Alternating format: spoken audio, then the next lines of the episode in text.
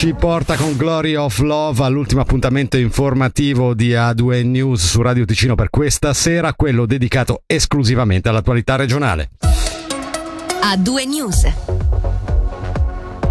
In apertura una notizia giunta poco fa, è in pericolo la vita di un quarantenne operaio residente nella provincia di Varese che ha battuto la testa dopo essere caduto da una scala a chiocciola. L'infortunio è avvenuto verso le 15.40 presso una casa in ristrutturazione in via Tampori a Bellinzona. Sul posto, oltre agli agenti della polizia cantonale, sono intervenuti i soccorritori della Croce Verde di Bellinzona che dopo aver prestato le prime cure all'uomo lo hanno trasportato in ambulanza all'ospedale. Ultima pagina, i tifosi di hockey potranno tornare a seguire le partite nelle curve delle piste ticinesi. Al sud delle Alpi infatti non ci saranno più regole diverse dagli altri cantoni. La decisione presa oggi dal governo eh, dopo attenta valutazione è valida da subito, quindi anche per le partite del weekend, ma riguarda in generale tutti i grandi eventi sportivi e culturali. E sarà comunque necessario, come da regole federali, avere il certificato Covid 2G, bisognerà indossare la mascherina e le consumazioni saranno consentite solo negli spazi della ristorazione o stando seduti. Sentiamo il capo del Dipartimento delle Istituzioni, Norman Gobbi. Sostanzialmente dopo la decisione di ieri da parte del Consiglio federale di non prendere ulteriori misure se non quelle già oggi in vigore nell'ambito dei grandi eventi e delle manifestazioni, il Consiglio di Stato ha valutato in maniera critica le decisioni che abbiamo preso a suo tempo in maniera precauzionale, proprio perché le limitazioni poste in Canto Ticino erano un unicum a livello intercantonale. Vista anche l'evoluzione epidemiologica che vede Canto Ticino non andare né meglio né peggio degli altri cantoni dal punto di vista dei contagi, ma anche dal punto di vista sanitario, con l'occupazione dei letti eh, Covid, rispettivamente delle cure intense, abbiamo ritenuto come normale ripristinare quello che sono le regole federali, però prevedendo oh, delle limitazioni comunque perché non è un liberi tutti questo ripristino, sostanzialmente per poter accedere agli stadi, in questo caso di hockey, visto che sono le grandi manifestazioni maggiormente previste in questi prossimi giorni, si potrà accedere unicamente con un certificato 2G, indossando la mascherina al posto posto in tribuna rispettivamente sugli spalti che vengono riaperti e le consumazioni potranno avvenire unicamente ai punti di ristoro e soprattutto consumate seduti ai tavoli. Parliamo ora del casino di Locarno. Gli attuali gestori, il gruppo ACE, da tempo non vogliono pagare l'affitto alla Cursa LSA, che ora ha trovato un nuovo partner a partire dal 2025, quando scadrà la licenza federale del gruppo zurighese, che sta gestendo la sala da gioco in riva al Verbano. Dopo un'avvertenza durata a lungo, quindi lo strappo tra il gruppo ACE e la Cursa LSA è definitivo. Dal 2025 a gestire il casino di Locarno sarà il gruppo Stad Casino Baden, che gestisce da tempo il Gran Casino proprio proprio nel cantone Argovia. Questi ultimi procederanno chiedendo la licenza al Consiglio federale per la gestione della casa da gioco proprio a Locarno. Ricordiamo che la Cursal SA da qualche settimana ha come azionista di maggioranza la città di Locarno. Da questo punto di vista, come ci ha detto il sindaco e vicepresidente di Cursal Alain Scherrer, dopo anni di rapporti tesi con questa operazione si intende riservare un nuovo futuro alla casa da gioco locarnese e alle fondazioni coinvolte. Nel 2025 verranno assegnate le nuove concessioni per le case da gioco gioco in tutta la Svizzera. La Cursa LSA, eh, di cui Locarno adesso è diventata anche l'azionista di maggioranza, la Cursa LSA ha deciso di eh, portare avanti una candidatura con la Stadt Casino Baden invece che con gli attuali gestori del casino. Diciamo che i rapporti con eh, gli attuali gestori del casino si sono eh, rovinati per una decisione unilaterale da parte loro di non pagare più l'affitto e di non, soprattutto questa è la cosa che più mi fa male, versare i contributi di pubblica utilità alle fondazioni, Fondazione Turismo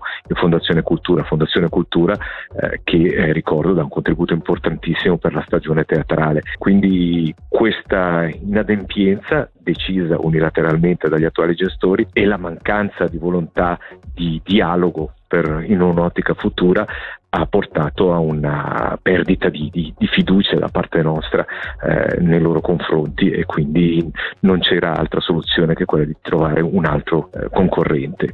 E l'abbiamo trovato in un gruppo che è molto motivato, un gruppo che vede nella regione locarnese non solo un'opportunità di business, ma un'opportunità di integrazione nella realtà ticinese e di, di aumento della qualità e del, dei contributi che possono essere dati per la pubblica utilità.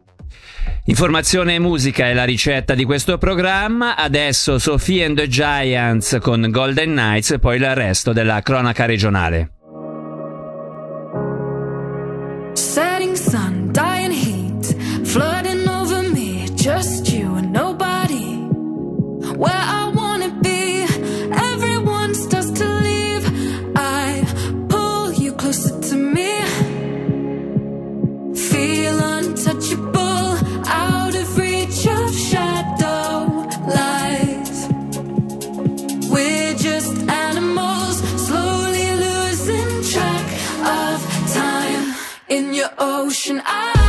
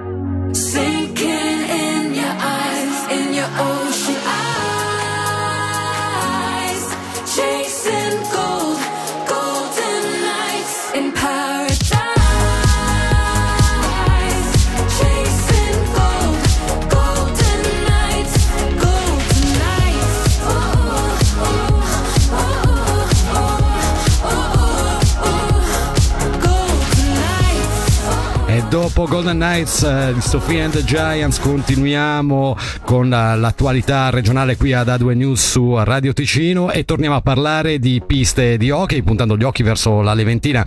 Il Consiglio di Stato ha approvato la liquidazione a favore della società Valascia Immobiliare SA per la realizzazione delle strutture protette di protezione civile all'interno del nuovo stadio di ghiaccio di Ambrì.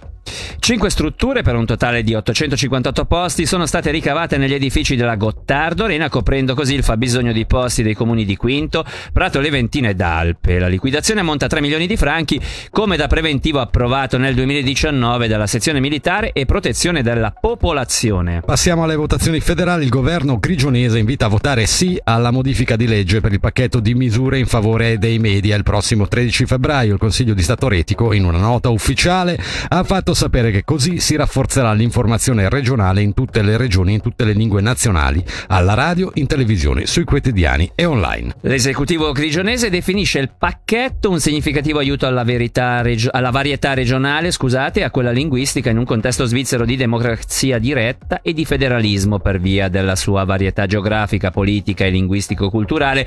Il Canton Grigioni considera da sempre la varietà dei media come un'esigenza fondamentale. Torniamo in Ticino, il Dipartimento del Territorio esprime preoccupazione riguardo l'approvazione del nuovo innalzamento dei livelli del Lago Maggiore. Il Comitato istituzionale dell'autorità di bacino distrettuale del fiume Po a dicembre 2021 ha approvato un nuovo innalzamento dei livelli del lago nell'ambito della sperimentazione della regolazione estiva del bacino. Dipartimento del Territorio che ha esternato i propri timori all'Ufficio federale dell'ambiente e ai gruppi di interesse coinvolti, evidenziando come in gioco vi sia la sicurezza contro le esondazioni e la tutela delle bolle di Magadino. Sentiamo Laurent Filippini, capo dell'Ufficio dei corsi d'acqua. Stiamo parlando della sperimentazione della regolazione estiva del Lago Maggiore. Il Lago Maggiore è regolato da parte dell'Italia e l'Italia utilizza il Lago Maggiore come una riserva per gli utilizzi di valle e in estate l'Italia è interessata ad avere un livello un po' più alto rispetto a quello che è stato praticato fino adesso. In una prima fase di sperimentazione tra il 2015 e il 2020 si è sperimentato un livello estivo a 1,25 m rispettivamente 1,35 m rispetto allo zero idrometrico che è il riferimento, quindi 25 o 35 cm in più rispetto alla, alla norma. Nel prossimo periodo di, di sperimentazione che inizia col 2022 fino al 2026 l'Italia desidererebbe andare oltre fino al metro e 50 e questo preoccupa appunto il Dipartimento del Territorio, preoccupa i rivieraschi eh, in generale, in particolare mh, mm, noi siamo preoccupati per l'ambiente delle bolle di Magadino dove un livello estivo più alto compromette la popolazione del canneto che arretra rispetto alla situazione attuale, rispettivamente in autunno siamo preoccupati perché un livello elevato è una premessa negativa in caso di, di piene, quindi rischio di inondazioni. Cambiamo tema, il Conservatorio della Svizzera italiana è una scuola, non un'attività culturale da tempo libero, per questo bisogna permettere l'accesso degli allievi over 16 anche senza il 2G. E questo è il senso di una mozione rivolta al Consiglio di Stato con primo firmatario Paolo Pamini in cui si chiede di cambiare la qualifica ai sensi della normativa federale Covid-19 per quanto riguarda i dipartimenti scuola di musica e pre-college considerati dal DEX attività per il tempo libero, quando in realtà sono un passo fondamentale per diventare musicisti professionisti. Ora vediamo un'informazione di servizio. Il prossimo fine settimana, il 22 e 23 gennaio, sarà possibile testarsi nei checkpoint cantonali nelle farmacie domenica 23 sarà di nuovo accessibile il servizio drive-in al centro protezione civile di Rivera. Per questa modalità di test, offerta sia a persone sintomatiche che non, sarà necessario fissare un appuntamento tramite la piattaforma online cantonale. Passiamo alla cronaca giudiziaria. Martedì prossimo compariranno a processo davanti alla Corte delle Assise Criminali i sei imputati che a gennaio scorso aggredirono con calci in testa e sprangate un ragazzo che non aveva pagato una fornitura di cocaina. Il debito ammontava a 2.000 franchi, poi diventati 7.000. Alla sbarra sei ragazzi tra i 20 e i 27 anni, di cui un italiano, tre svizzeri, un colombiano e un rumeno, tutti residenti nel Luganese. A vario titolo dovranno rispondere tra gli altri capi d'accusa di tentato omicidio intenzionale, sequestro di persone e rapimento, esposizione a pericolo della vita altrui e infrazione alla legge federale sugli stupefacenti. E in chiusura parliamo di cinema, sarà dedicata a Douglas Sirk, la retrospettiva del 75 Locarno Film Festival in programma dal 3 al 13 agosto. Regista tedesco, approdato in America dopo l'ascesa al potere dei nazionalsocialisti in Germania, Sirk ha firmato memorabili, eh, film memorabili della Hollywood classica come Magnifica Ossessione Nazione prima di tornare in Europa. Proprio quest'anno ricorre il 35 della sua scomparsa, avvenuta eh, nel 1987 a Lugano.